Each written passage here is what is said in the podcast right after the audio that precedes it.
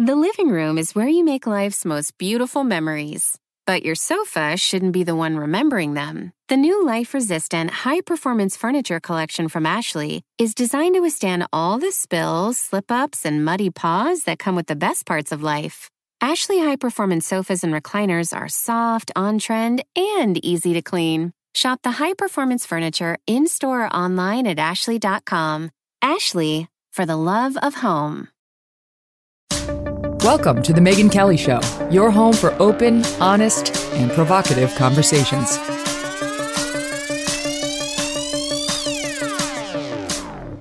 Hey everyone, I'm Megyn Kelly. Welcome to The Megyn Kelly Show. Today we've got Matt Taibbi of Rolling Stone and also Substack, where he is making a killing. We'll get into how and why he's over there as well. But I've been looking forward to talking to him forever. We've never met, and yet I have huge respect for him. He is brave and bold and taking on cancel culture in a way very few journalists from the quote mainstream are. So we'll get to him in one second. But first, let's talk about SuperBeets soft chews. They really are delicious.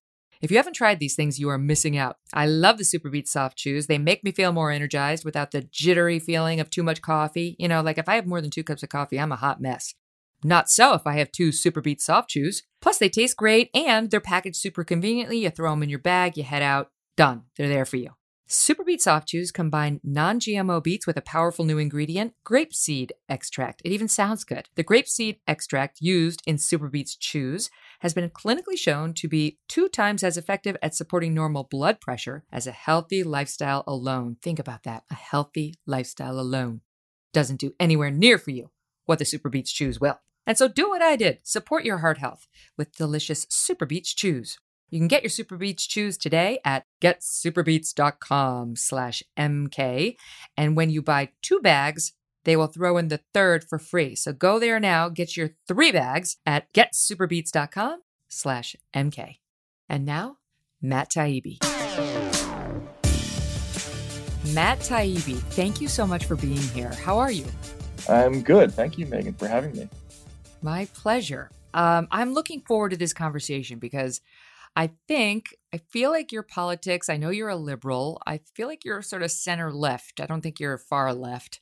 And I'm a little bit more center right. And that's, I feel like we're in the same tent these days. You know, there's so much in common between our groups Sure. As, a, as opposed to these lunatics on the far extremes, you know, who have the loudest voices but don't represent the most people. So let me just get you a little bit of background on you since I don't know whether the audience will uh, know you. They've certainly read about you, but you grew up in Boston. You now live Mhm. in New Jersey. Are you married? I am, and I have three little boys. Ah, how old are they? Uh, they're six, uh, five, and two. Oh wow, you're in the thick Yeah. of it. Good luck with Yeah, good luck with that. You're you're a writer. You're a journalist. Your dad was a TV reporter, so that must have been back in the day. Like what what was he doing? Local news or helicopter stuff? What was he doing? So yeah, my father was a reporter at uh, Channel Five and Channel Seven in Boston. So my my childhood was basically like the movie Anchorman. Um, a lot of bad facial hair, uh, a lot of stand-ups. But he ended up working uh, at the network. You know, he did. Was on Dateline for a long time at NBC.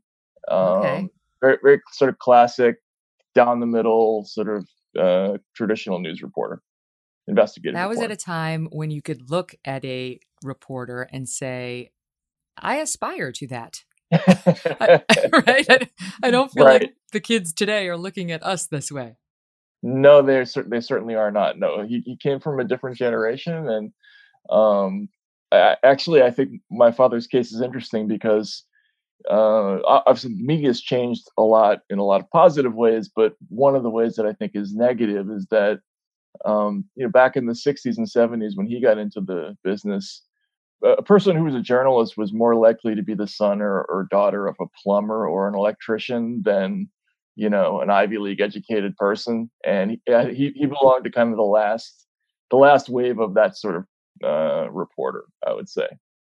I have to tell you, I I I get it. I understand exactly what you mean, and I feel like having worked at I was at ABC for a very short time, but when I first started my career, but most of the time I was at Fox and then a little at NBC, and I saw that difference there. I mean, Fox, Roger Ailes hired middle class people, people from Mhm. middle class backgrounds, and no one from elite universities. I mean, I can't think of. I always say like O'Reilly said he went to Harvard, but he went to the fake Harvard. You know, where like you go to the Kennedy School for one year.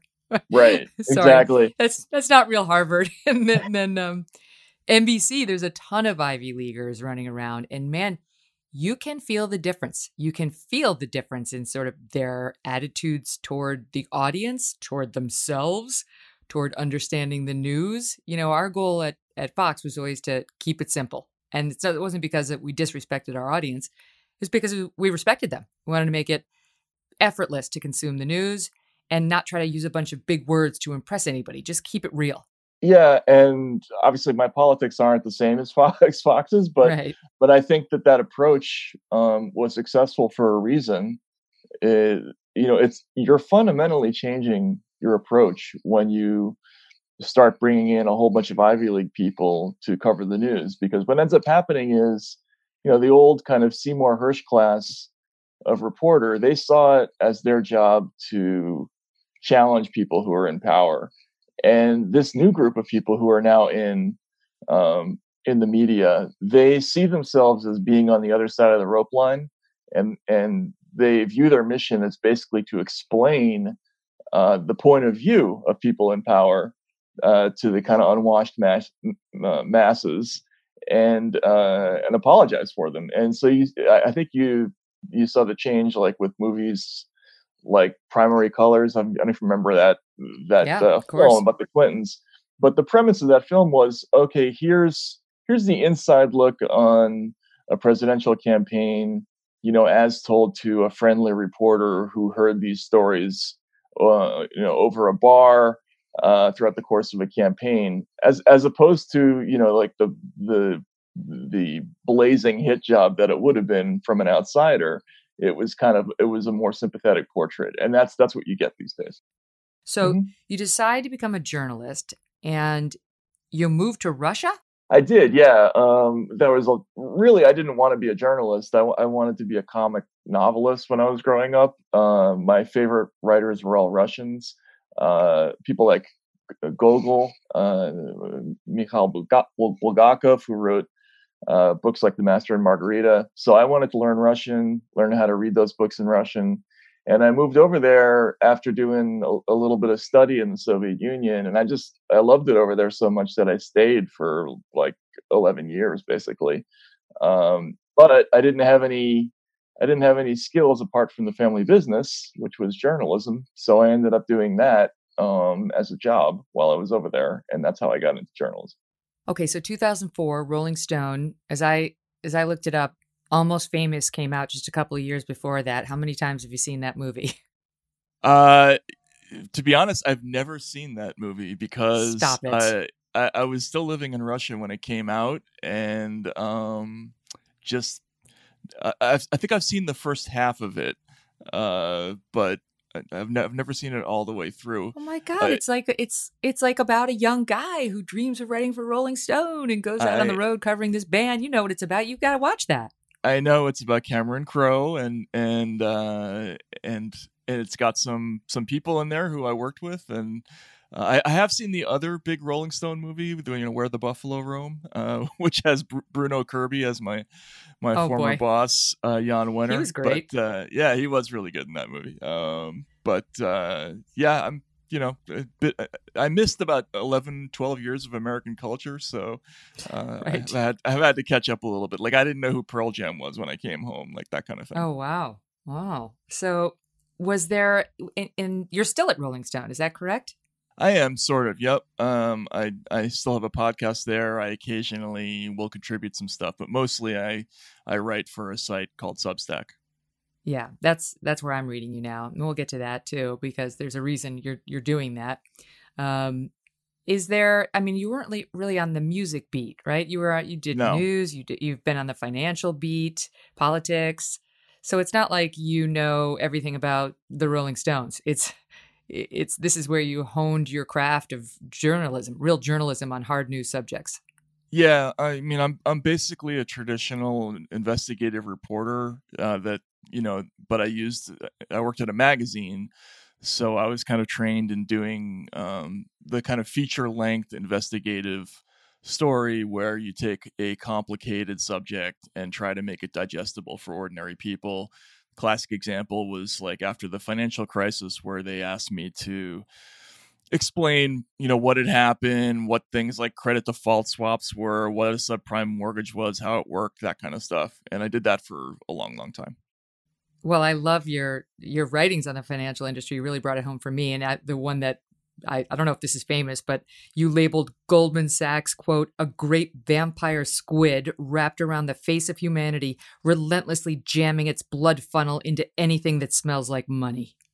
like yeah, so good it's funny. Apparently, the Goldman guys um, actually enjoyed that, and there, there's a legend. I hope it's true uh, that that their communications person has actually has a brass squid on his desk now. So, um, thanks to you. That, that, would, that, that, would be great. That's yeah. how that industry works, right? They would take that as a compliment. Their response they, to that would be "Thank you." Exactly. Yes, that's that's that is the way they take it. All right. So you obviously have the background to have a lot of thoughts on media, and you've been pretty outspoken about what's happened to us as an industry. I want to get that, to that in a second, but let's just talk about the election first because you've been covering it as well. You're not a Trump fan. You think you called him a clown who seems determined to talk us into a civil war. And you're not really a fan of the Democrats either. You're kind of you're politically homeless a bit given the way these parties have gone. Um, but I, I read you say that you think Trump, by losing, may have given the Republicans a future. How so? Well, I think the Democratic Party, the modern Democratic Party, has been for decades now trending in a direction uh, towards marketing themselves essentially as a professional class party for the urban wealthy. And they have ceded basically the entire rest of the electorate to anybody who's uh, smart enough to collect those votes. And I think what we saw in this last election is that Donald Trump not only um, got his base, but he started to make inroads among uh, voters who traditionally voted Democratic overwhelmingly. He did well. He the only place where he lost support was with white men, um, ironically, and he did better with with black men, black women, uh, LGBTQ v- voters, um, uh, you know, Latino voters significantly uh, better, and so you know, there's a there's a kind of a working class. Um, uh, there's an opening for a working class party to arise because the Democrats have rejected that as their profile. I mean, even though they claim it, they have done nothing to earn it. And so Trump is kind of a populist hero, and he, uh, if somebody is smart, they they they will be able to harness the the coalition that he just put together. You you said you think this is by design that the Democrats they wanted Wall Street money. Bill Clinton made the Democrats. You said the party of Gordon Gekko. How so? Well, the Democrats, after losing in 1984, uh, there was a huge sort of internal discussion within the party. You know what are we going to do to compete? We we never raise enough money to compete with the republicans. They're killing us um, according to basically every metric. Uh, so the the democrats made a strategic decision after their landslide loss in the mondale reagan election which was basically we're going to stop relying on union money uh, to to fund our elections. And we're going to start taking money from Wall Street, from insurance companies, from big pharma, from heavy industry, from um, and and that fundamentally changed their platform. They became, if you remember, uh, a party that they, they started using words like a, the pro growth party. Uh, we're going to run the government like a business. Um, and they started bringing in a lot of Wall Street people. Um, and they started to change their policies. They, you know, if you remember NAFTA, uh, which had been opposed by uh, the union-backed version of the Democratic Party, uh, was was pushed through by Bill Clinton, and and they they made this transformation to a, a party that was socially liberal on issues like, you know, abortion, uh, but when it came to economics, they were more or less indistinguishable from the Republicans on on a lot of key issues.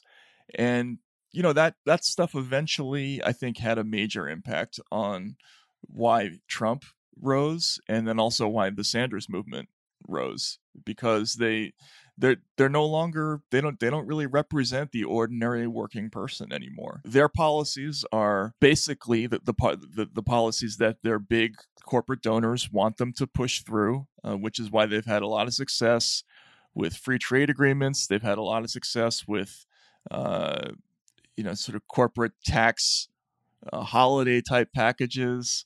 Um, they haven't pushed through the kinds of things that unions wanted over the years, uh, and they've they've resisted things like a you know rise in the minimum wage, uh, greater workplace protections, that sort of thing. Traditionally, that they would they would have supported in the past. So it's a it's a new Democratic Party. They're they're really a party for kind of upscale, uh, urban, uh, college educated and typically white voters, um, and they've, they've they don't really have a platform for working class people. Yeah, for quote regular people. Although they did right. get Biden got ninety percent of the black vote, even though Trump did raise the number of black voters he got on his side. But it is interesting to see with the surge in Latino voters going for Trump whether that might that might carve a path that that someday blacks will follow because with people like Candace Owens, uh, even you know some of the black support we saw, like Fifty Cent, go for uh, Trump or at least talk about it towards the end there. I think there is more of a push right now to encourage black voters to take a hard look. Just don't have a knee jerk instinct to vote Democrat because you've been told for all these years they're better for you. They they might not be better for you, and that's how most people are explaining what happened for Trump with the Latinos and some increase in the black vote is that people were voting their pocketbook and not identity politics. Yeah, and this has a lot to do with the way the Democrats um, view the electorate. They, uh, a lot of the consultants on K Street and within the the Beltway, they make a lot of kind of blanket assumptions about how people are going to vote based on um, identity first and foremost. So they, I mean, you heard Joe Biden say during during the race, um, you know, if you're not voting for me, you ain't black, right? And this is this is like uh, a thing where I think a lot of the Democratic Party people assume that uh, anybody who's black must vote Democratic. Um, anybody who's college educated must vote Democratic, uh, and they've stopped coming up with a real rationale in, in, in, many cases for why that has to be true. Also, they don't they they just reject the idea that some people um, think about other criteria beyond race and identity. I mean, there are a lot of people who might see themselves more as um, you know working class than than the member of an ethnic group, uh, but that's just not part of the thinking of the party uh, these days. Mm-hmm. But now the uh, that same party, the Democrats and the media, but I repeat myself, um, they have become super focused on identity politics, on cancel culture. I mean, they're working together, I think, to push to push cancel culture. And this is one of the things you've been such an astute observer of. It's I encourage everybody to read you. Go to Substack and subscribe, and you can read. It's like um, you know the uh, God, what's his name? His name is escaping me right now. He wrote Angela's Ashes. It's like chewing rubies in your mouth reading Matt Taibbi. because, be, really, because you have a way of putting this cancel culture BS into words that make us all feel good. And I, I think it is one thing that's bringing people who aren't that hardly partisan together. I have so many center left friends who are like, they're they're agonizing over this. They're disgusted by it, and they feel like we're destroying each other, that we're we're actively trying to bring each other down. And I know you've written about how it seems like that the new mission now of this sort of new movement is to search out thought crime. to search out thought crime and anything can be an offense. You you cite the the UCLA professor who got in trouble for reading an MLK letter out loud. Right. Right. Right. Yep. Yeah, because it had the N word in it, uh, which you know, the, the context should matter, but apparently it doesn't. Um, there was there was another professor who was actually speaking Chinese, and a Chinese word that he used sounded like the N word, and he got in trouble. Uh, for for using that. Uh, so yeah, it's it's a it's a problem. There there's a kind of hunt for unorthodoxy that's going on right now um, with uh, within the Democratic Party and in the media, and that's that's a major problem. Uh, you know, I I grew up, eh, you know, at a time when being a liberal meant being the person who accepted, uh, you know, all different points of view and welcomed the debate, right? So the the the, the card carrying member of the ACLU was the person who was who was proud of the fact that the ACLU defended the Nazis at Skokie. Uh, we were the people who were against, um, you know, Tipper Gore trying to put labels on uh, on you know record albums and that sort of thing, or uh, or Ed Meese censoring things that he thought were uh, pornography. Always the idea was like it was liberal to be in favor of, of, of speech. And there's now basically a starkly opposite new ethos among young people who are coming up uh, as Democrats, and that's it's it's it's frightening because uh, the traditional defense of speech there just there just isn't that that group anymore. More with Matt in one second, but first, let me tell you about blinds galore. Have you ever been sitting in like a sunny room and you haven't gotten the proper blinds up on your window and it turns what could be a delightful experience into an awful one? That's where Blinds Galore comes in. They can help give you an incredible makeover with custom window coverings in any room. It's family owned and run.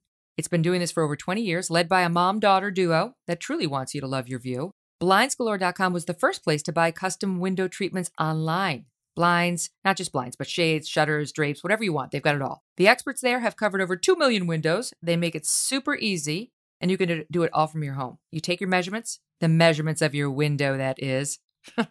your measurements wouldn't help. And then you customize online. BlindsGalore.com's new Build a Blind tool. You will even be able to see exactly how your blind or shade will look on screen before you buy. Going to save a ton compared to the retail stores. So check it out, okay? And you can even connect your shades to your smart home or Amazon Alexa. It is easy to get the custom blinds and shades you've always wanted in your home at Blinds Galore. Get started with 15 free samples and take up to 45% off your order. Ching! Visit blindsgalore.com today and let them know that I sent you by choosing the Megyn Kelly Show at checkout. Beautiful custom window treatments waiting for you at blindsgalore.com. That's blindsgalore.com.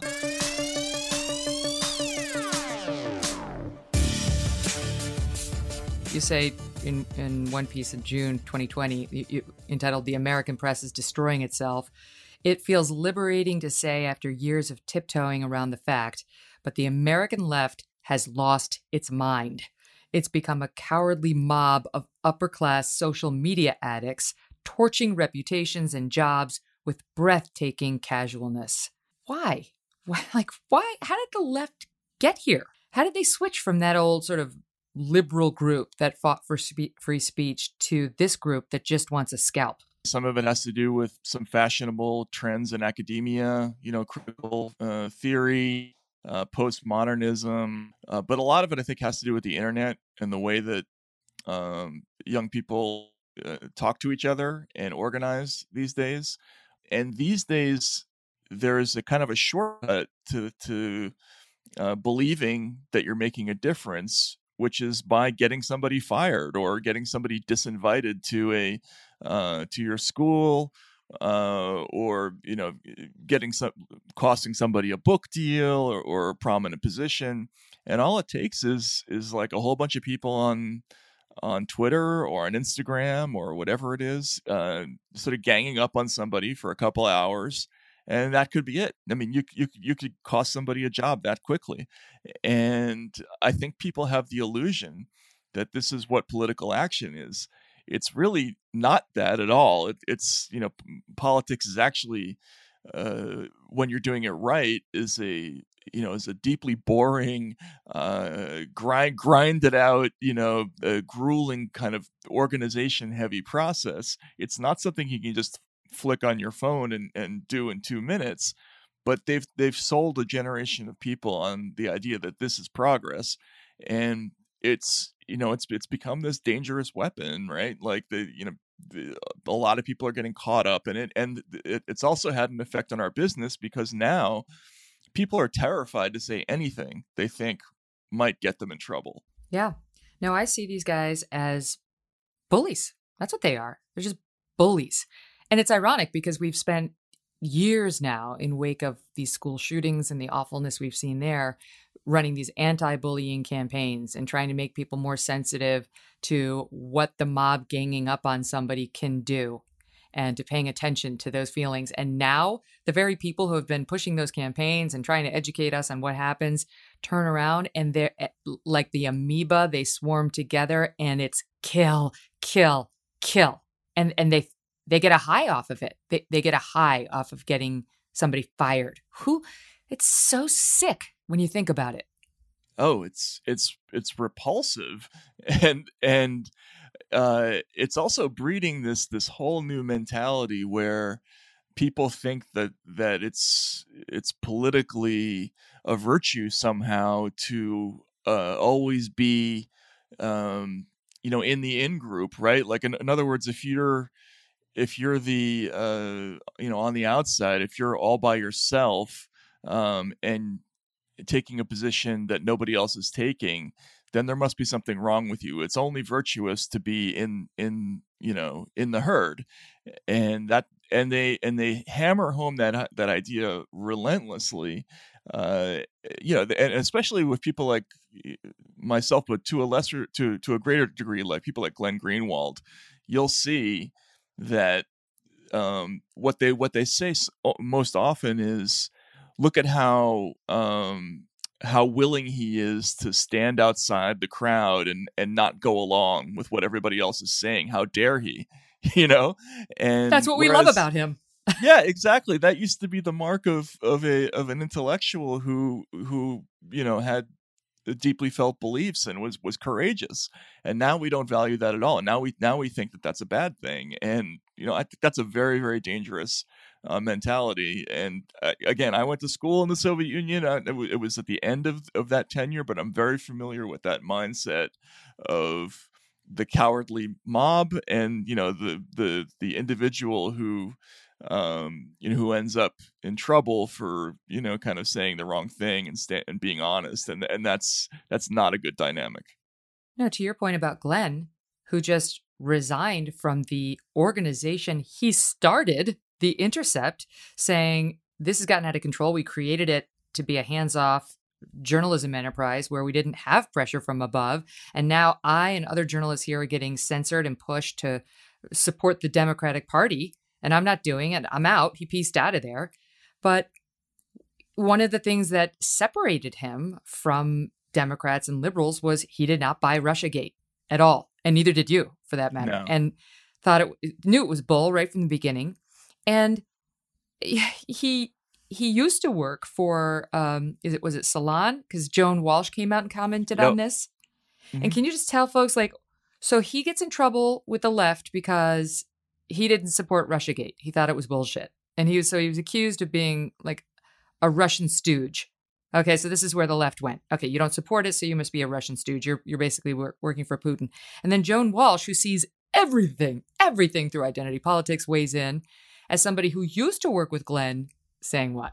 Yeah, she said that Glenn, Glenn's uh, views on Russiagate were were tainted by his distaste for where the Democratic Party had gone, and she she said that part of that was the rise in influence of women and people of color. So essentially, she's saying that he he doesn't believe in RussiaGate because he's a racist and uh, misogynist. Uh, and, and, it got worse than that. The the the New Yorker did a story, um, a a big feature called "The Bane of Their Resistance" about Glenn, uh, that hypothesized essentially that he was not buying the RussiaGate story because he had a, a tortured pathology growing up as a as a confused young gay man in America with daddy issues. Uh, so you know you're a racist, a misogynist, uh, sexually confused, uh, pathological case if you don't go along with RussiaGate, and that's like the starting point of what you get if you cross the the herd on on issues like this.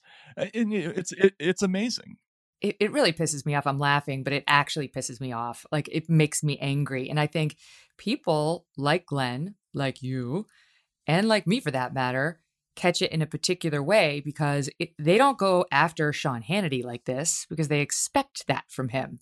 But if you're somebody who they thought was on their side, there's a particular ire, right? They're Mm-hmm. betrayed that you would ever break the party line, which of course is what a journalist is supposed to do. There isn't supposed to be a party line. You're supposed to challenge stories, challenge polit- politicians. Your fealty sh- should be to no one but the truth. And if you happen to be one of the lucky ones who can see it through all the massive dark clouds like Russiagate, etc., it's a gift, not something to be shamed because you had daddy issues allegedly. I mean, this is what's happening. yeah i mean again I, I grew up in the media at a time when um it, it was valued and, and I've I've actually worked very hard in my career not to really let people know where I stand politically or what, what my actual inner political feelings are. I think that should be a little bit of a mystery for, to, to readers. Uh, but in this period, that's that's totally unacceptable, and they they went after everybody. And it's it's interesting that you bring that up um, about about Hannity because you know, the same people who are going after uh, you know heretics like Glenn and myself and you um, are the same people. eh, They're the exact same people who cried foul when the Dixie Chicks uh, had you know had all their albums burned in the Bush era. They're like, oh my God, look at those people. They're anti-thought. They're they're they're thugs and bullies, and they don't want to let people express themselves. And they're turning around and doing exactly the same thing. It's just that the politics are different this time, right? Um, it's so frustrating to watch. Yeah, it's, I'm seeing a lot of it just now because, you know, I I said on Twitter, I wrote on Twitter that I thought Trump won the third presidential debate. Some of these Democrats felt betrayed. Like, what's happened to you? And then this weekend, I was tweeting about, you know, this is kind of a BS call for unity by Biden. It wasn't even a call for unity. It- he had announced that it, it had happened. Right? He got he won the election, and we are unified. We are strengthened. We are healed. Right? So no, we're not, and we're not going to be.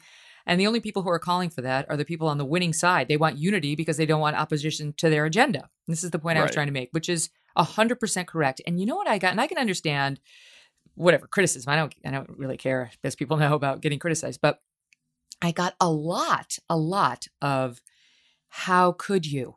How could you say that? Like you are supposed to be anti-Trump. He attacked you. He called you a bimbo. He said you had blood coming out of your wherever. He went after you for months and months and months. How could you? They they felt betrayed. By the way, Joan Walsh was one of them, but one of many. and honestly, Matt, I don't think they they can understand how some of us are able to separate our personal views, our personal experiences from our analysis of the news. Right. And and uh, it's amazing that they can't recognize that because what all you're doing is your job, right? Like Right. your your your job is to separate that out. Yeah, Trump Trump was horrible to you. I think we all know it, what we all saw that happen. But that doesn't mean that you're automatically required to take a you know to a, to push a narrative um, you know, on command just because you might have personal feelings about Donald Trump. That's not how it works. The job the job requires that you take a step back and honestly call things as you see them. Other otherwise, what are we doing? We're not, we're not providing any extra service if if, Right. if we're not doing that, right? So it's so true. uh, right? No, So I, I looked at it, and it, hap- it happens on both sides, right? Because I think for a while there, the left loved me because they thought I challenged Trump, and he came after me, and so I must be anti-Trump. So they're like, "Okay, great, you're you're Team Democrat," which I never was. And then the right got mad too because I asked Trump a very tough debate question. I asked them all very tough debate questions. Just Trump made a thing out of his, and then the right was like, "You you crossed us. You crossed him. You're a never Trumper." It's like I, I was never a Trumper.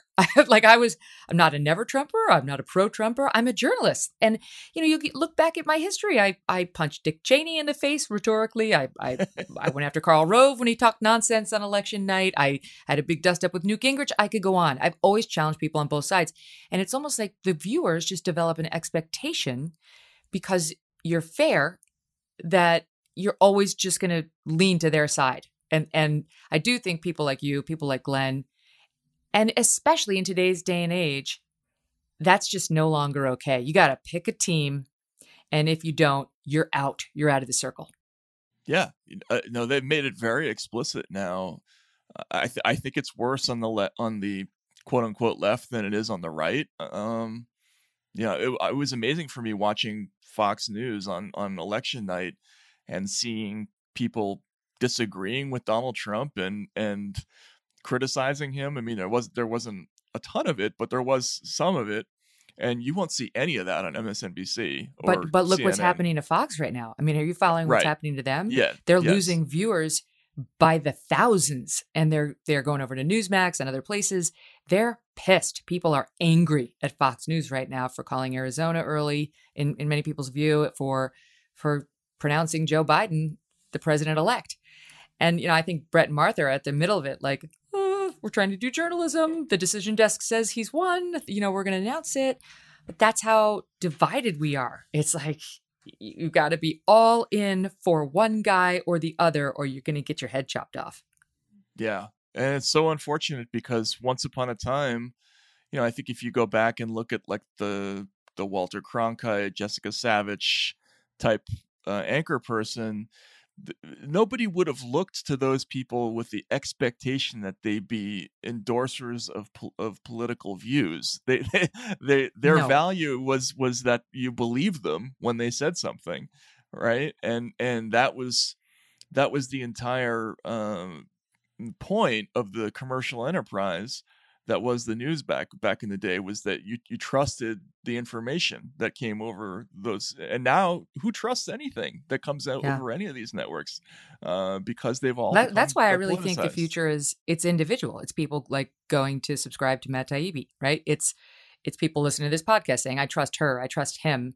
I don't think the future is going to be news organizations and individuals. I think it's going to be much more specific than that. But two things. Number one, Jessica Savitch is pretty much the reason I became a journalist. I Oh, uh, go. saw, I was kind of interested in doing it. I'd made a resume tape when I was an unhappy lawyer.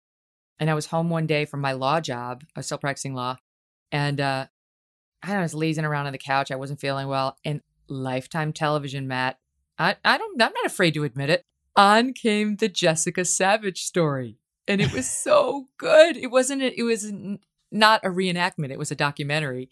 And it was so good. And uh, it, I was inspired. I was like, this woman came up during an age where there were no women in journalism. And if she could do it, what am I sitting here on my couch feeling sorry for myself for? Like, get off your ass, go do it. And that was the day I started cold calling news directors. Um, Nice. It ended hideously with a, a drug problem and she went off a bridge and died. But let's just table that for now. um, but the, the second thing I wanted to ask you about was you raised and have been, you know, you seem as moved by the, I think this is the worst story in cancel culture. And it's hard to pick one. It really is. Uh, and, but uh, like, I'm terrified by the story of what happened to Lee Fang.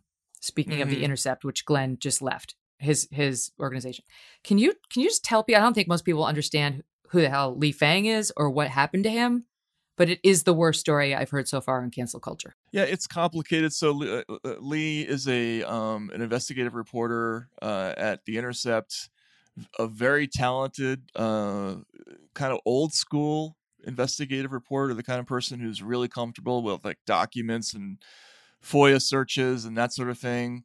And he just occasionally comments on Twitter. He's Chinese American. He's from he grew up in uh, the Baltimore area, and he had I guess, tweeted a few things over the course of the last year or so, um, including an interview with an African American man during uh, the protests over the summer. And the, the person that he was interviewing uh, said, you know, why is it that people only go out in the streets when a cop kills a black man? What, why aren't there protests when uh, you know, there's we kill our own, right? Essentially, that, I, I forget what the exact quote was, but it was just an interview of that of this person. it was why why does a black life matter only when a white man takes it? That's what the black man he interviewed said, and then and then talked about someone he knew who'd been killed, a black man by another black man. Yeah, it was it was a, it was a family member actually. He I, I ended up talking to the guy. Uh, very smart guy, very thoughtful, and and you know it's it's not an uncommon thing to hear. I mean, I wrote a book about the death of Eric Garner, and so uh, and you, you do hear that sentiment, like you know, how come there's there's only this press attention when this this kind of thing happens, and not when other things happen. Um, so he just he he ran a clip of that interview and one of his colleagues uh, essentially said, "Why are you publishing this racist uh, point of view?" Uh, and before you knew it, there were like thirty thousand people uh, hitting the like button. Lee had to go to HR. He had to write a formal apology, basically, uh, to keep his job. And um, you know, he published that, and there was a little public mending of fences. Uh, but the, the you know the message there is basically like if if other journalists decide that something you say is racist or misogynist or whatever it is, it doesn't take much for your job to be on the line like within 10 minutes. I mean that, that that's basically what happened. And, Tell me about it. And and he he is a eh, this is a one of the better young reporters that we have in the business, I would say. Um, and he doesn't particularly do a lot of editorial commenting. That's the other thing that's interesting about this, which he, which uh, he didn't hear. Yeah, right. Uh, and uh, you know, and and also, you know, he grew up in a, in kind of a tough neighborhood. He he had it's informed by in part by his own experience. Um, you know, as a as a Chinese American, and yet none of it mattered. You know, like the, it's it's just the, the the whole episode kind of demonstrated how how the herd mentality works in this business now. Like if you if you step out of line, like you're you could be out in like by the end of the day. That's how fast. Yeah, and it doesn't have to be somebody like me with a history at Fox News. It can be somebody who's a lifelong Democrat who actually is is part of a minority group who has been sympathetic to the cause. Doesn't matter. One one false move and f you, you're out. And and what his he had committed an earlier thought crime, which was he had tweeted out a tweet questioning the logic of protesters attacking immigrant owned businesses that had no connection to any police brutality or anything. And and that got him in trouble first. So he was on probation, right? Like wh- why would you question the rioters burning down businesses owned by immigrants? That says something about you. And then the second offense was this one, you know, interviewing a black man who wanted to raise awareness about there is a black on black crime problem. And that led to his colleague. Her name was Akela Lacy. I'm just going to read what she what she tweeted. I I'm, at the time I was like, "Oh, you got to be kidding me." She she tweeted out, "Tired of being made to deal continually with my coworker Lee Fang continuing to push black on black crime narratives after being repeatedly asked not to." This isn't about me and him. It's about institutional racism and using free speech to couch anti blackness. I am so fucking tired. Stop being racist, Lee. Yeah. and then all these other people, instead of saying, Lee's not racist, he's trying to report the news, jumped on the bandwagon. You, you pointed out in one of your articles, a former Elizabeth Warren staffer actually tweeted, Get him! Get him! Yeah.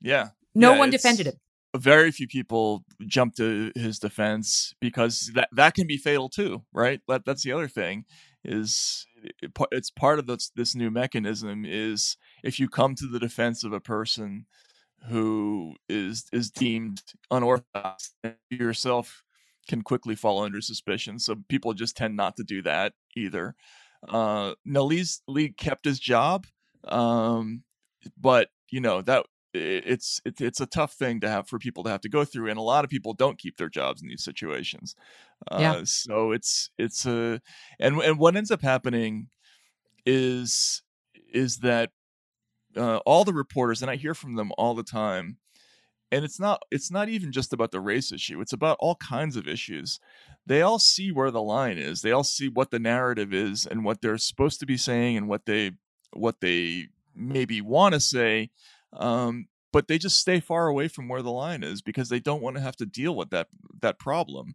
So to just take an example of another reporter I heard from just just last week, you know, there were there was a uh, somebody who wanted to do a little piece on if Trump loses, the media might have to do a little bit of a uh, a reckoning and re-examine why we've lost so much trust in the last four years.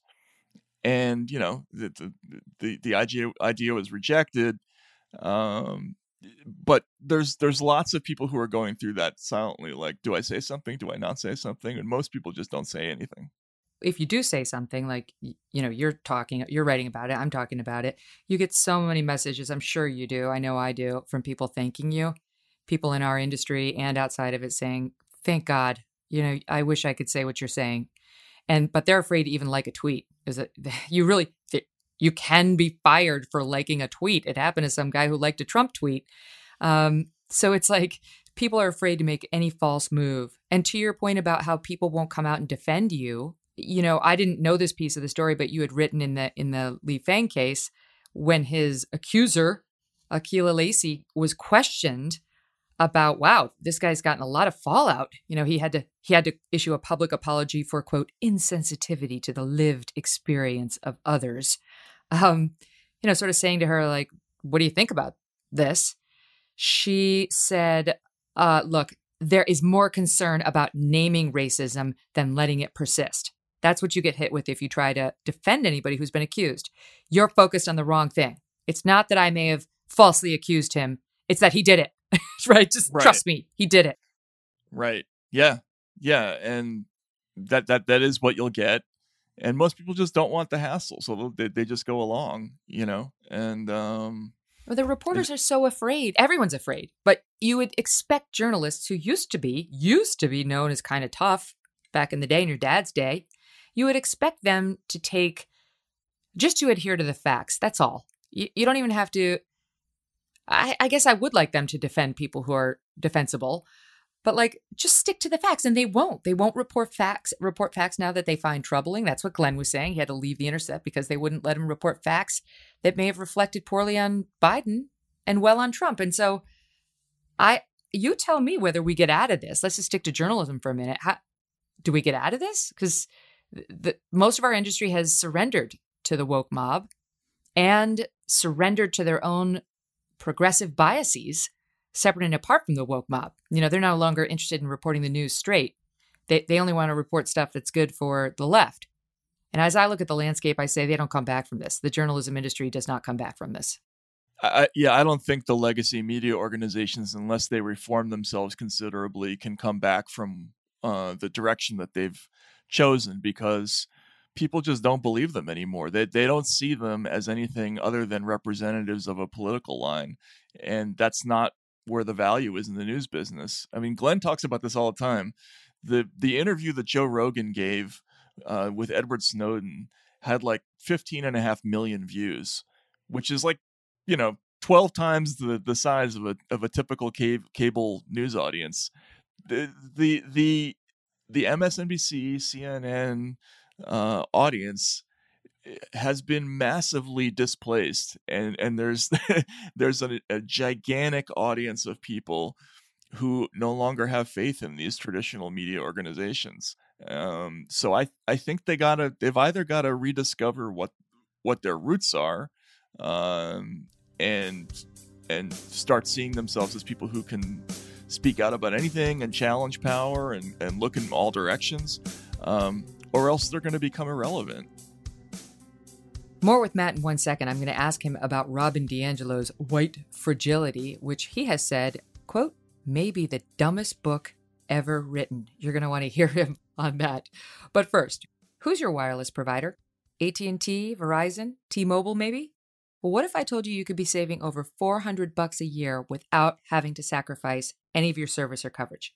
Pure Talk is on the exact same network as one of those big carriers, and it gives you the same bars, the same service, but for half the price. This is a no-brainer. You got to do this. How do they do it? Well, they don't play the same games as the big carriers who sell you unlimited data when you clearly don't need that much. Pure Talk will give you unlimited talk, text, and 2 gigs of data all for just 20 bucks a month. And their customer service is right here in the US. It's second to none. Just take a look at consumer affairs. Pure Talk, number one rated wireless company. Their CEO is a US veteran, great, who understands what it means to serve his country. So go ahead and make the switch. It'll be the easiest decision you make all day. Do it now. Get unlimited talk, text, plus two gigs of data, all for just 20 bucks a month. From your cell phone, you dial pound 250 and say, Megyn Kelly. I don't know why. Just I just do it. And you will save an additional 50% off your first month. That's pound 250, say Megyn Kelly. And you are on your way to a delightful experience. Pure Talk. Simply smarter wireless. Okay, now before we get back to Matt and the dumbest book ever written, uh, we're going to bring you a feature that we do on the show sometimes called Asked and Answered. And this is when we bring in the executive producer of The Megyn Kelly Show, Steve Krakauer, who's been pouring through the questions to find some goodies. What do we got, Steve? Yeah, Megyn, we've been getting a lot of questions, and you can uh, continue to email your questions into questions at devilmaycaremedia.com. These are two that came in that were both sort of about the media, so put them together. First, John Gabertoglio asks We all know the mainstream media despised President Trump. We also know that the mainstream media benefits from him financially. So the one thing I can't figure out is why do they want him out of office so bad if it actually would hurt them financially? Good question. Also, Jason Goldstein wants to know if editorial boards should pledge to have a certain number of people from divergent political backgrounds, particularly in the, re- the results uh, of this election. Mm, that's a good one. So, John, I think uh, it's ideological. That's the bottom line. They don't care. They'd rather, you know, they, they sort of see it as a higher calling to get him out because they they I don't think they're just calling him racist and all those things. I think they genuinely believe it. I mean, you know, they believe everyone's a racist who's a Republican, so they really believe he's a racist. Um, so I think it's easy. They're like, yeah, he's got to go because he doesn't make me feel good about myself, and getting rid of him would. And if it has to cost ratings, so be it. Um, I think the question Jason raised about editorial boards is really interesting, and I would I would love to see it. Even if you got like a token Republican on some of these boards, I think it would help. But I'll bet you they'd fire them soon thereafter. You know, they they say they want to hear what you know the the other side of the country thinks, but then as soon as somebody speaks up and tells them, they get fired or they pull their editorial. Or you remember the the the New York Times fired that editor who let Tom Cotton's editorial run. They had to be fired because an editorial on whether we needed a military presence to control the civil unrest this past summer was, was endangered black New York Times employees. So that's how that goes. That's why, you know, anybody, and that guy was a liberal, the, the, editor who got fired. Can you imagine if he'd been a Republican, how fast he would have gone? But I'd love to see it. And I'll tell you where else I'd like to see it on school boards, right? Like, what are you doing, school board, to ensure yourselves that you are representative of, if not half the student body and their family politics, then at least some significant percentage, even here in New York City? I've had to say to our school so many times, you know, you have Republicans at this school, right? You know, after Trump won in 2016, all the letters that went out, like, we understand how difficult this time is. And they had support groups. You know, it's like, you, you understand that not everybody is crazy left in this town. Mostly, but not everyone. Like, calm down. I mean, on that subject, isn't it so interesting how quickly the boards came off all the windows, the storefront windows everywhere, where they tried to tell us it was both sides. They were worried about both sides rioting. Sure. Okay. As soon as Joe Biden was announced the winner, suddenly no more fear of looting. Um, so I'd love to see more balance at, at, the corporate level, at the academic level, certainly at the university level, where they've got something like 4% conservatives in the incoming classes. Uh, but I confess, I think it's just a pipe dream. I don't think they really have any interest in understanding half of the country. Uh, and it's a shame. What do you think, Steve? Yeah, I, I I would tend to agree with you. I mean, I think that uh, your point about the editorial boards. I mean, you, you look at the idea. I, I think that there's there's certainly political biases that are that are happening within the media, but there's also geographic bias. And if you've got a media that is, you know, the New York Times, the Wall Street Journal, Fox News, even certainly ABC, CNN, CBS, you know, you could walk within an hour and visit the the headquarters of all those places in New York City and and hit them all. I mean, that's a big problem also. And until you start to look outside of that, you're going to have a lot of similarities in the, in the thinking that goes into the you know the executive ranks of these of these uh, organizations. Well, and you know what's been funny during the Trump era is these organizations are like, we have Republicans. We've got Steve Schmidt. right. He worked for the Bush administration. We've got Nicolle Wallace. She shepherded through Sarah Sarah Palin. You know, Washington Post. We've got Jennifer Rubin, who hates conservatives with every fiber of her being. Maybe it wasn't always thus, but that's how they get away with it. They get some diehard never Trumper who's got some geo who used to have some GOP street cred and say like, we're diverse. We're ideologically diverse. And uh, you know, people are onto that now, but I do think when I look around at who gets chosen for those roles, that you, it's okay to be a Republican so long as you loathe Donald Trump. Right, that's just make sure exactly, and that's that's the thing. That should be the question. Find someone who makes decisions that at least knows someone who who they like and respect who voted for Donald Trump. That like mm-hmm. start there. I don't know. I think people should start saying it loud and proud. If you like him, don't be embarrassed about it. As you saw, 71 million people feel the same. It's like Dennis Prager was saying yesterday. This half of the country, they're not alone. They're not, no matter how many the people who control the media and Hollywood and academia and big tech and corporate America tell you, you're not alone. Half the country is with you.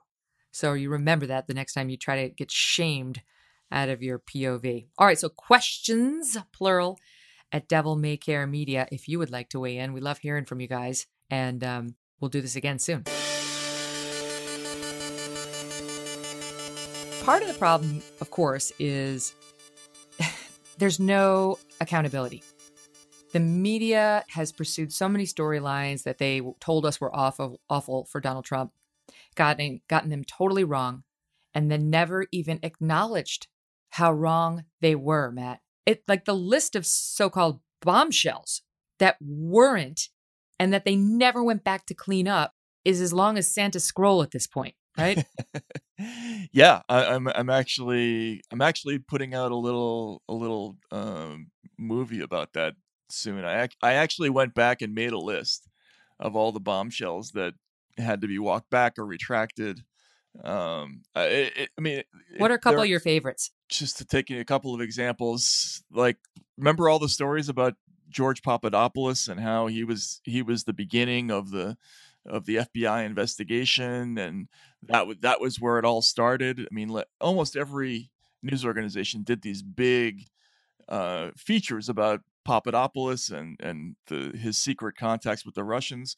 Well, about a year ago, uh, there there was testimony that was declassified where uh, the FBI, the former deputy head of the FBI, Andrew McCabe, said that they knew by August of 2016 that the evidence, quote, didn't particularly indicate that Papadopoulos had, had had contact with the Russians. So, in other words, the, the, the entire predicate for the Trump Russia investigation they knew was bogus within about a month of starting that investigation and nobody went back and reported that. I mean that's that's hundreds of stories that were out there. Um, you know the the carter page stories right? Um, where they they were reporting constantly that there was probable cause that he was an agent of a foreign power. He was asked about that on television.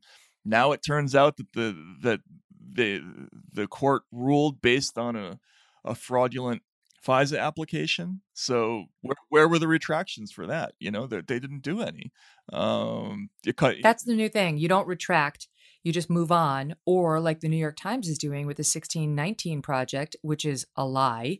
Uh, she's won a Pulitzer for writing this thing, but it's replete with lies. The very foundation of the piece, which is that America was founded on slavery and, and you know to preserve it, is a lie. You just take out your eraser and you erase those lines from your piece, and you don't disclose that you've done that. You just have to have reporters watching the reporters all the time to do comparisons between the original piece and the piece every day thereafter online to try to catch them taking out their lies so that it doesn't become a bigger deal. Yeah, you, you have to you you're right. You you you literally have to use the the the Wayback Machine now to compare and contrast the old version of the story with the new version of the story because they they are they're doing this kind of silent editing technique. Now sometimes you'll see at the bottom of the story a note that says you know an, earl- an earlier version of, sto- of this story said x y and z but they're they they leave it out a lot too um, and they'll fundamentally change what what the story says just by changing a few words uh, and you won't know right right uh, Yeah. and that's that's pretty scary that's kind of orwellian actually right well, so Because that's the lesson is you can just go ahead and misreport willfully or to be charitable negligently. I, I believe often it's willful. I mean, there's no question that Nikole Hannah-Jones's 1619 piece was willfully fraudulent. They're just the fact that she still got that Pulitzer, even though a, a group of very esteemed academics, uh, professors, um, like Glenn Loury, who who is also black but a contrarian as he calls himself, um, you know, he doesn't buy sort of the you know blacks are victims and you know they, they need the white people to bend the knee and all all the rest of it. Well, by the way, he's coming on the show soon, so I'm looking forward to that. Anyway, they've called for that Pulitzer Prize to be pulled, and if it doesn't get pulled, it will have no more meaning um, for the future.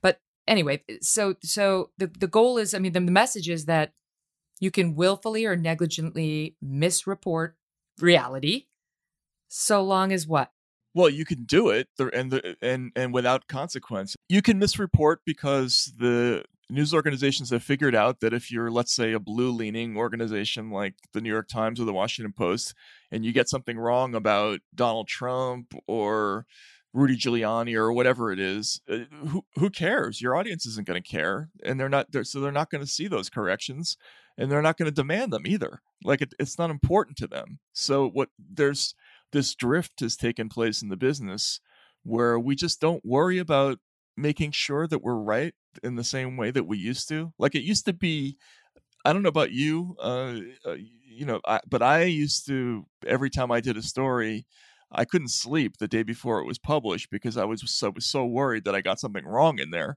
Um, because it would stick to you forever if you made a bad mistake. I don't think they, I don't think the young people in the business feel that way anymore. It's not quite the same uh, approach. Uh, doesn't feel like. Absolutely.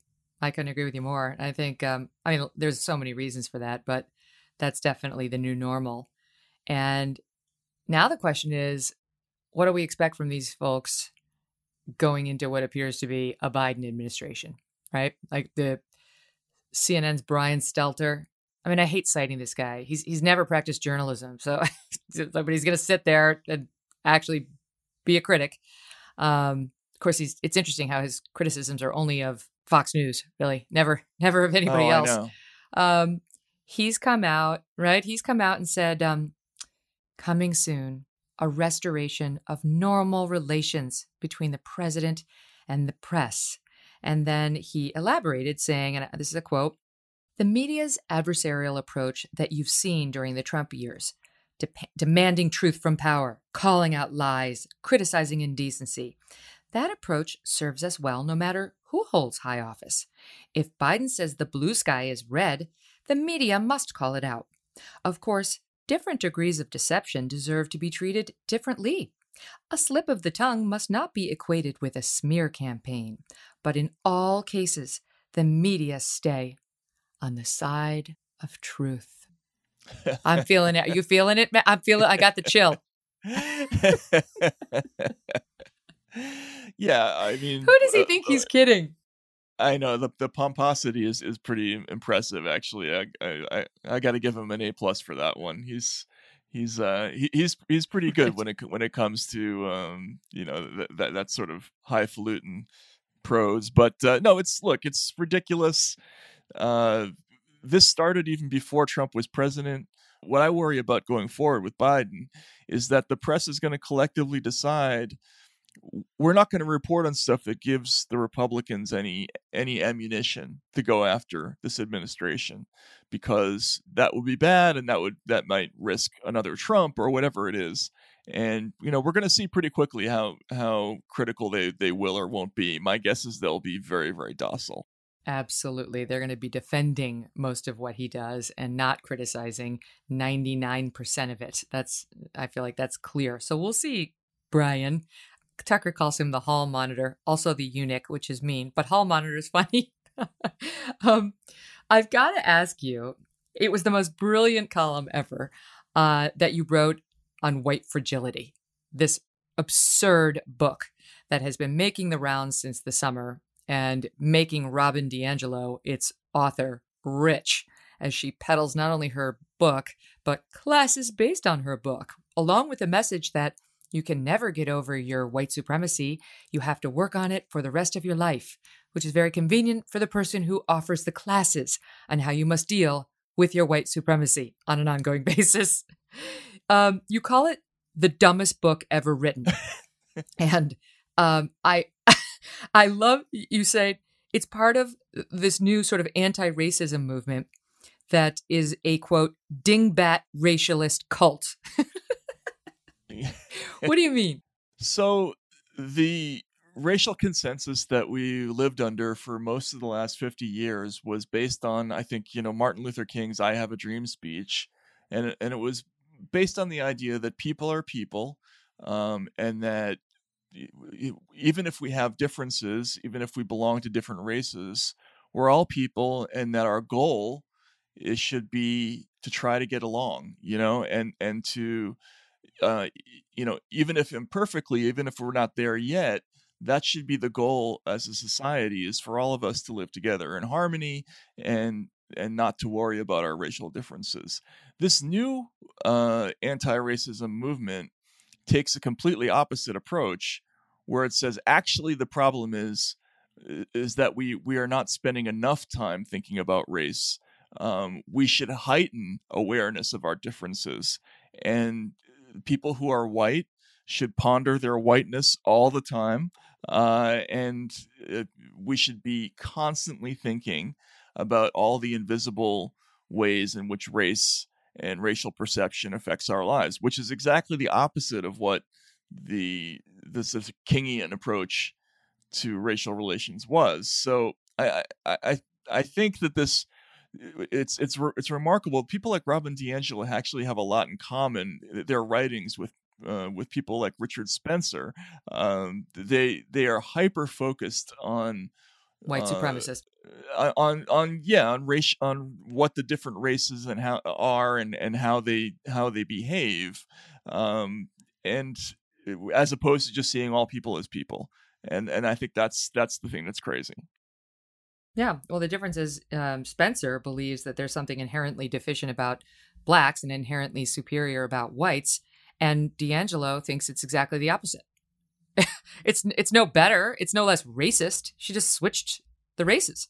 And I know you, you called it tricked up pseudo intellectual horseshit disguised as corporate wisdom, um, and pointed out this is Hitlerian. It's Hitlerian race theory that says, and this is a quote from the book a positive white identity is an impossible goal.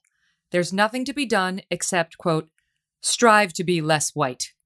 like, right. Okay, I'll work on that. Um, I guess I'll I'll work on that somehow. I'm not sure not sure what to do, but Robin's going to tell me how I can be less white. I guess. Well, right. Look, it's a it's a grift, basically, right? I mean, she, these people who who go to they come out of you know certain universities and then they go to big companies and they say we're going to clean up your your workplace toxicity issue uh, and all you have to do to to to get there is buy our six thousand dollar an hour um, you know speaking program and have each of your of your employees go through a uh, uh, an endless series of exercises to work on being less white, whatever that means, uh, which is it's it's preposterous on so many levels and insulting, uh, and it leads to some pretty crazy places. You know, like there there are lawsuits in in New York City where some of these uh, programs have have said things like, you know, white teachers shouldn't be teaching non-white kids.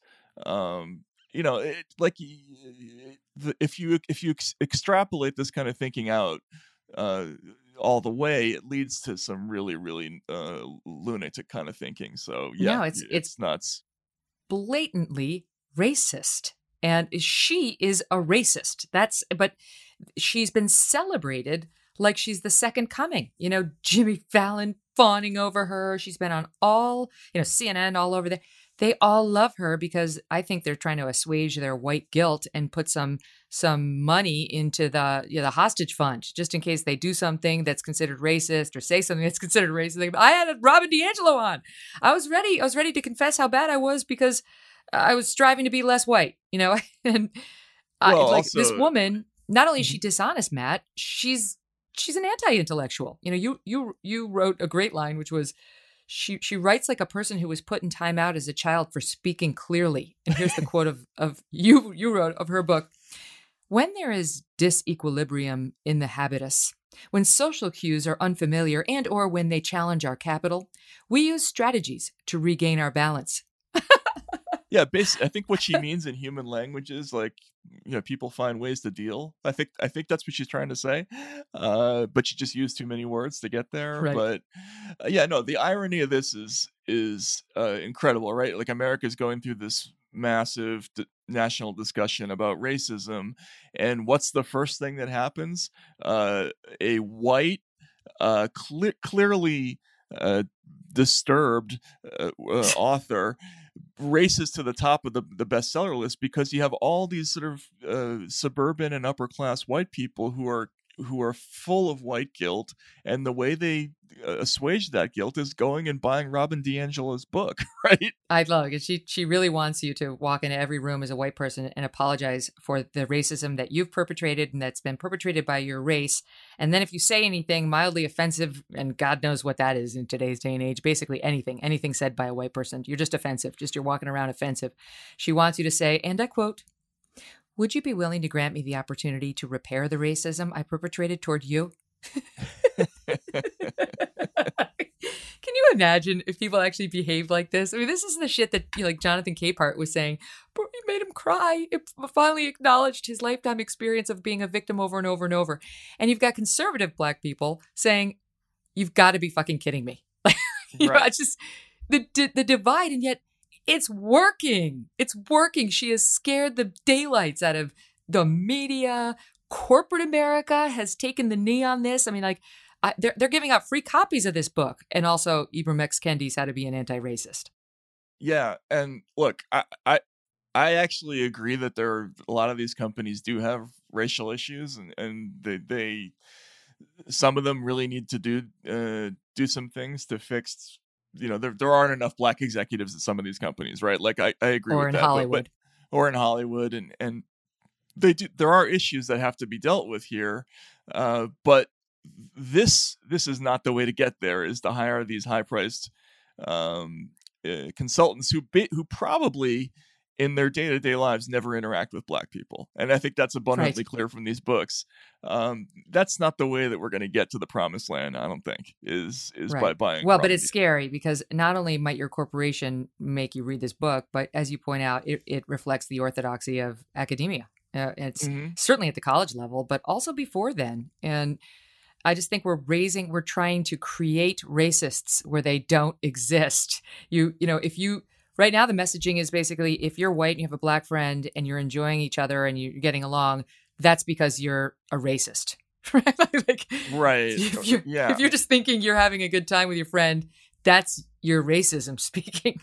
that's where we are. Yeah, there's a lot of very strange messaging. I I don't I don't understand that. I, I worry about my kid. It's it's so funny because having kids really disabuses you of a lot of notions um, about race because you see little children playing with each other and they just don't they have no conception of race. They it's just not important to them at all.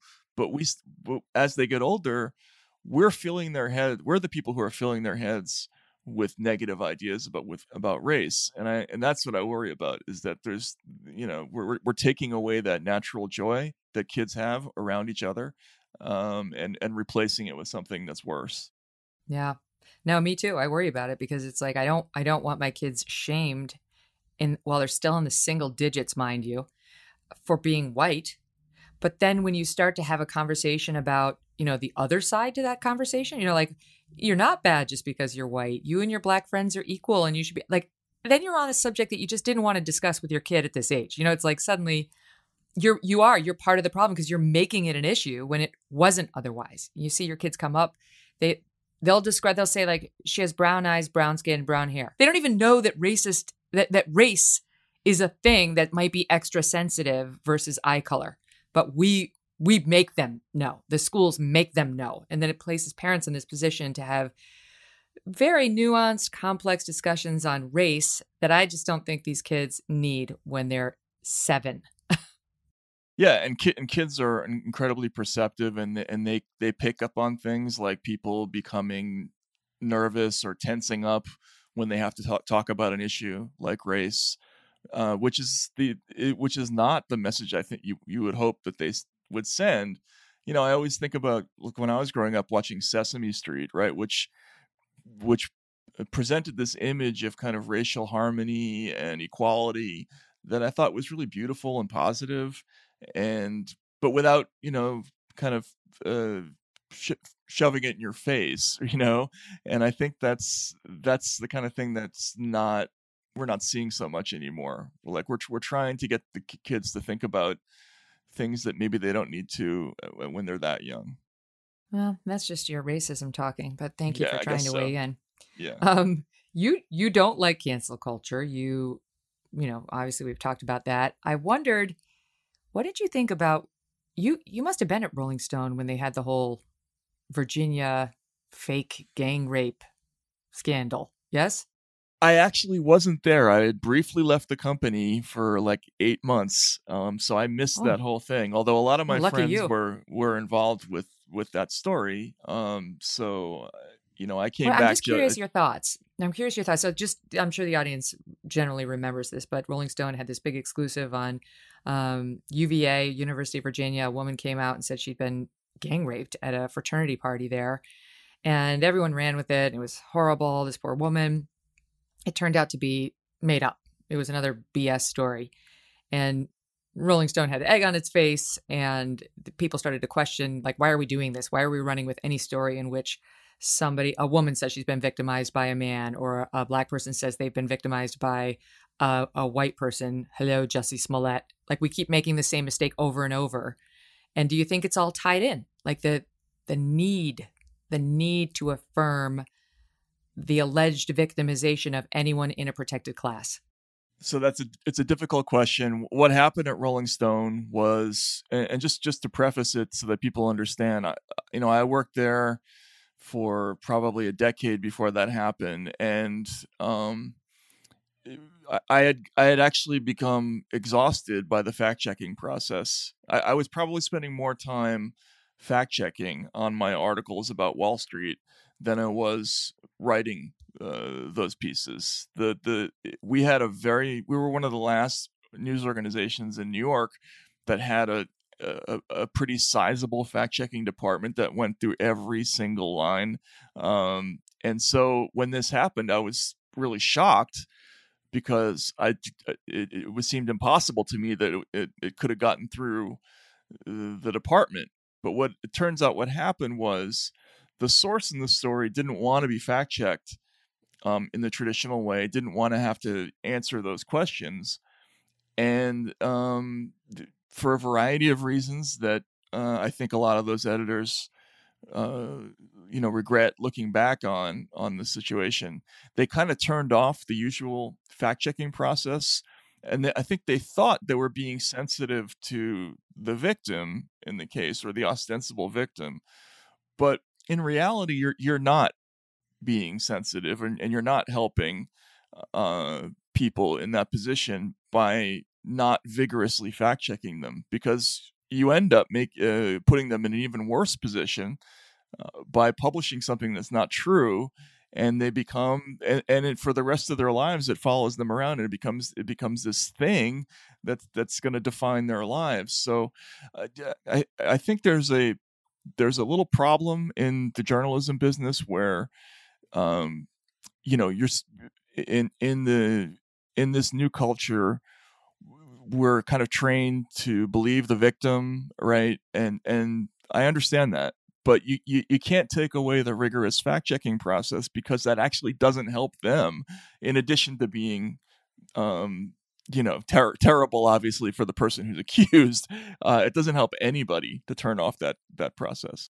No, it's it's it's one thing if you do an interview with someone who says they're a victim and you ask tough questions and you probe the story and you present it to the audience as saying, this is this person's allegation. And here is what the defendant has said or the person being accused has said. If you if you are open about the fact that you've you've gotten this interview, you're going to tell the audience what you know the person has to say. That you reach out to the other side to give them a chance to respond. That's one thing, but to do an in-depth expose of a story, which is presented very clearly as the story, this is what happened, uh, is a totally different ballgame. And geez, you have to be so careful, you know? And even now, you know, the news media has a way of reporting these things and telegraphing their belief. That's what happened with Jussie Smollett before they know what's happened. You know, you look back on the initial reports about him, you guys know who he is. He's the guy who made up the fact that he had been attacked by two two guys who uh with a rope that they attacked they I can't remember the details of how he said he was attacked, but it was a racial attack by two MAGA hat wearing guys in, at 2 a.m. in Chicago in the middle of the the cold storm, you know, the the the deep freeze that they went through. It was baloney. And the police came out very clearly and said not only did he hurt himself, but he hurt every real victim of racial attacks, of hate crimes, because now people are they're less likely to believe them. And that's the that's the woman's real crime in the UVA case. Is it's I don't really care that she has to deal with this following her around for the rest of her life, but I do care that now legitimate victims of sexual assault are going to have to overcome her lies in in being believed. No no one deserves a presumption of the truth. No no one. No, some women lie, some black people lie. Every person on earth lies sometimes, and our job as journalists is just try to get to the facts straight. Yeah, uh, you're you're right. It it it's uh ultimately the people who are going to suffer most from uh, an error like that um, are the are the people who are who have real stories to tell and who are not going to be believed the next time. I mean, another another example of that phenomenon that that was really amazing was the the Caliphate podcast by the New York Times. Oh yeah, where where they this is you know recent. they this was recent where they had a um a six part series that was based around a, a, guy who claimed that he you know he joined the ISIS army in Syria and was doing all these inc- crazy things like crucifying people and stabbing them to death um, and it turned out to be, you know, he was arrested for hoaxing in Canada, uh, and the Times just didn't check the story enough, you know, which a, long, a while ago would have been a significant uh, scandal in the media business, but you know, nowadays it's like a two minute story because this happens so often now. All right, a couple more questions with you about where you are. Um, so you are still writing for Rolling Stone, but you're on Substack now. So why? Why go there?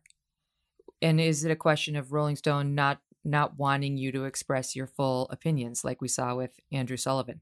No, I've always had a lot of freedom at Rolling Stone, um, and they've they I've always had a good relationship with the people there. Uh, that's really not it so much as um, I kind of think saw the direction of where the business was heading.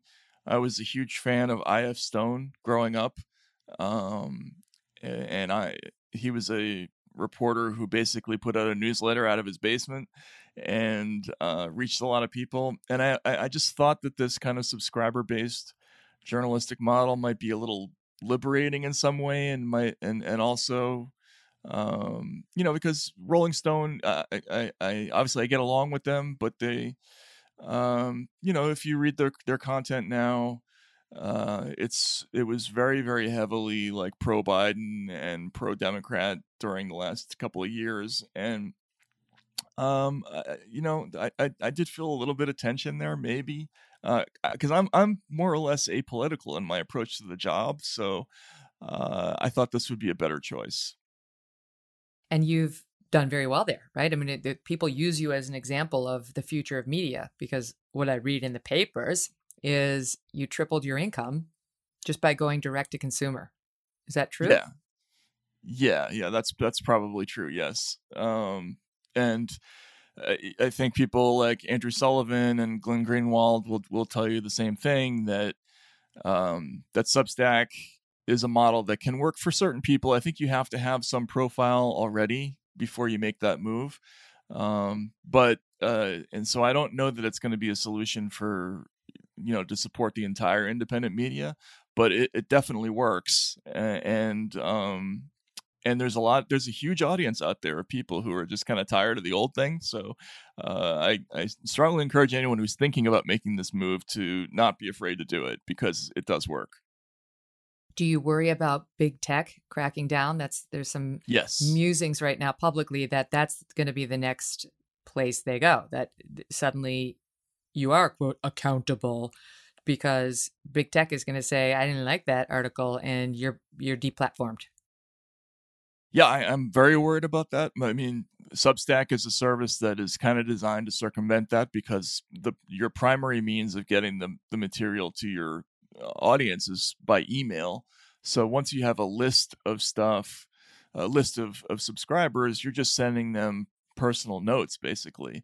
Uh, so even if they even if I were to be taken off, um, you know, say Twitter or Facebook, I could still reach my audience, but I, I am really worried about that because um, clearly the things that I write could easily uh, be censored in the same way that a lot of other people are being censored these days. It's like you got to um, own it. That's why. That's why I wanted uh, wanted to own Devil May Care Media. I didn't. I didn't want anybody else's money. I didn't want to partner with anybody.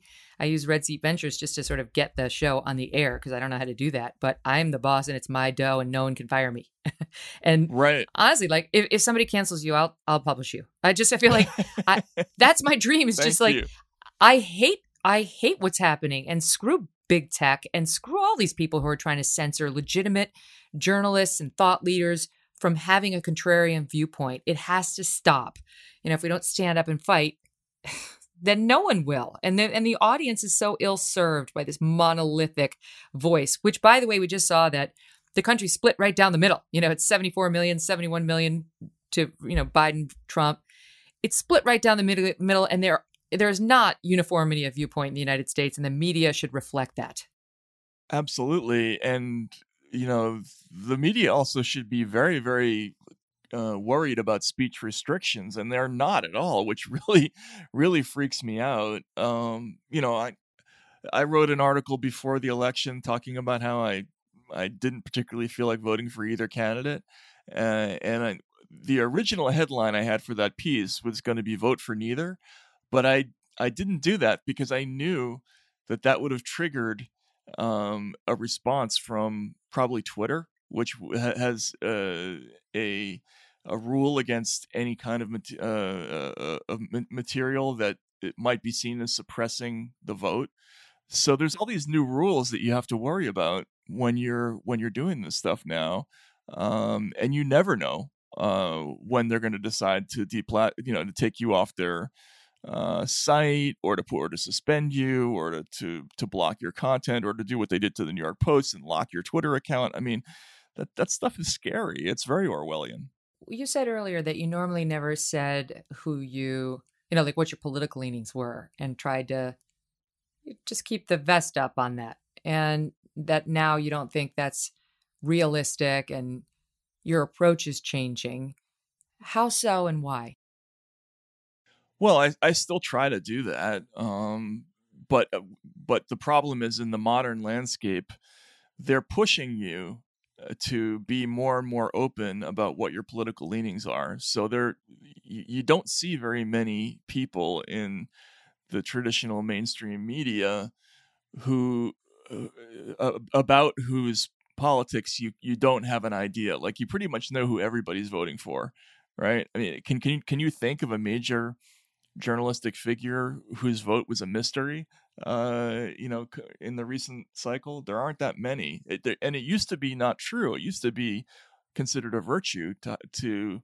if the audience didn't know anything about your personal life or your or your personal politics. The reason you want to you want to stay a little bit uh, of a mystery to your readers is because it, it may at some point become necessary to criticize um, you know this or that political party and if if you've already publicly dis- declared yourself to be on their side about things it makes it harder to do that.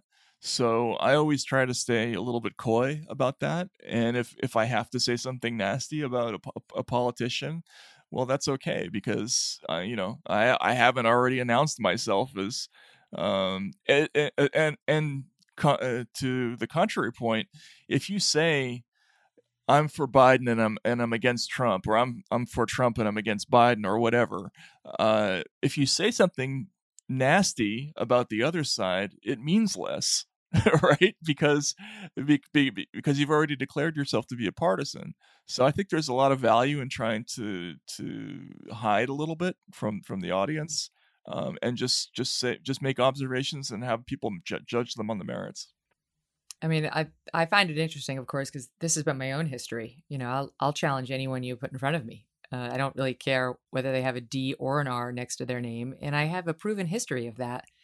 But what I've found in my past is that I will say it's more with the left. They find it very frustrating. They really want you to tell them that you're on their team, and I'm not on their team. I'm not on the Republicans' team either, and I never have been. You know, I'm not a registered Republican, nor am I rooting for anybody because they're a Republican. I've I've been pretty open about the fact that I have um, I have center right leanings, but I have some things on the center left that I'm more aligned with as well. And and that is as much as I'll say because that's what's true. For me, being fair is easy because it's just my natural ideology. Uh, like I'm open minded and I want to be convinced either way.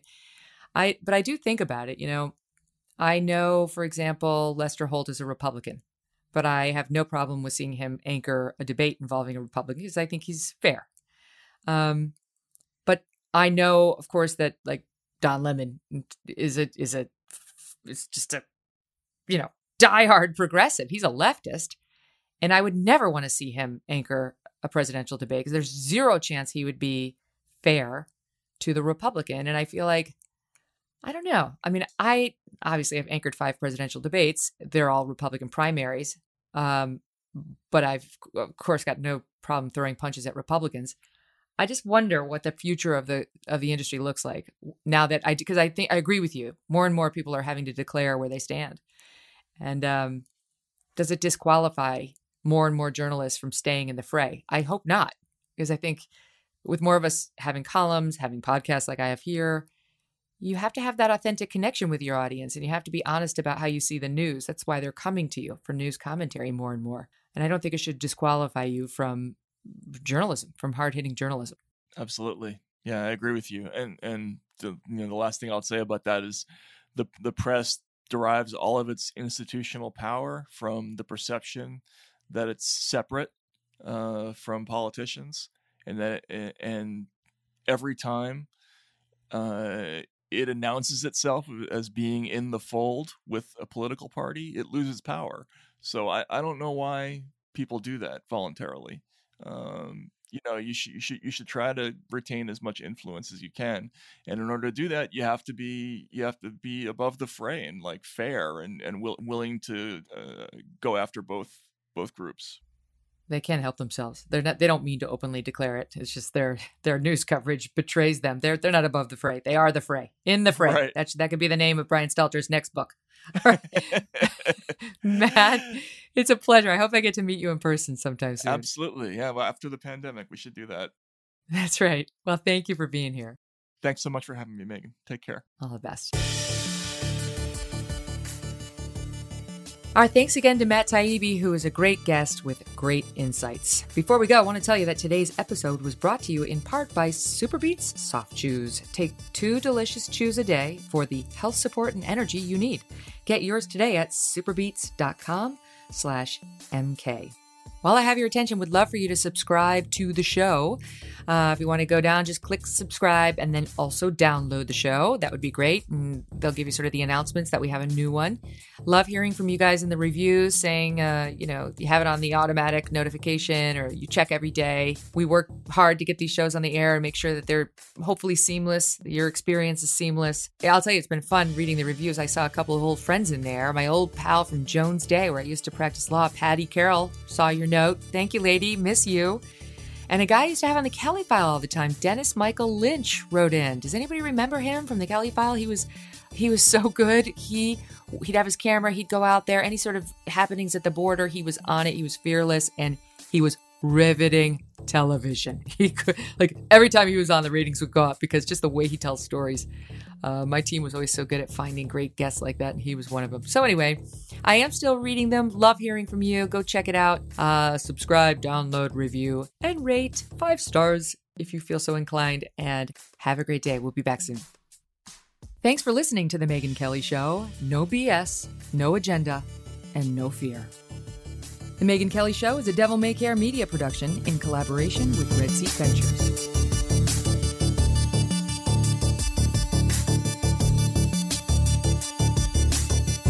Whether you're a morning person or a bedtime procrastinator, everyone deserves a mattress that works for their style. And you'll find the best mattress for you at Ashley. The new Tempur-Adapt collection at Ashley brings you one-of-a-kind body-conforming technology, making every sleep tailored to be your best. The collection also features cool-to-the-touch covers and motion absorption to help minimize sleep disruptions from partners, pets, or kids. Shop the all-new Tempur-Adapt collection at Ashley in-store or online at ashley.com.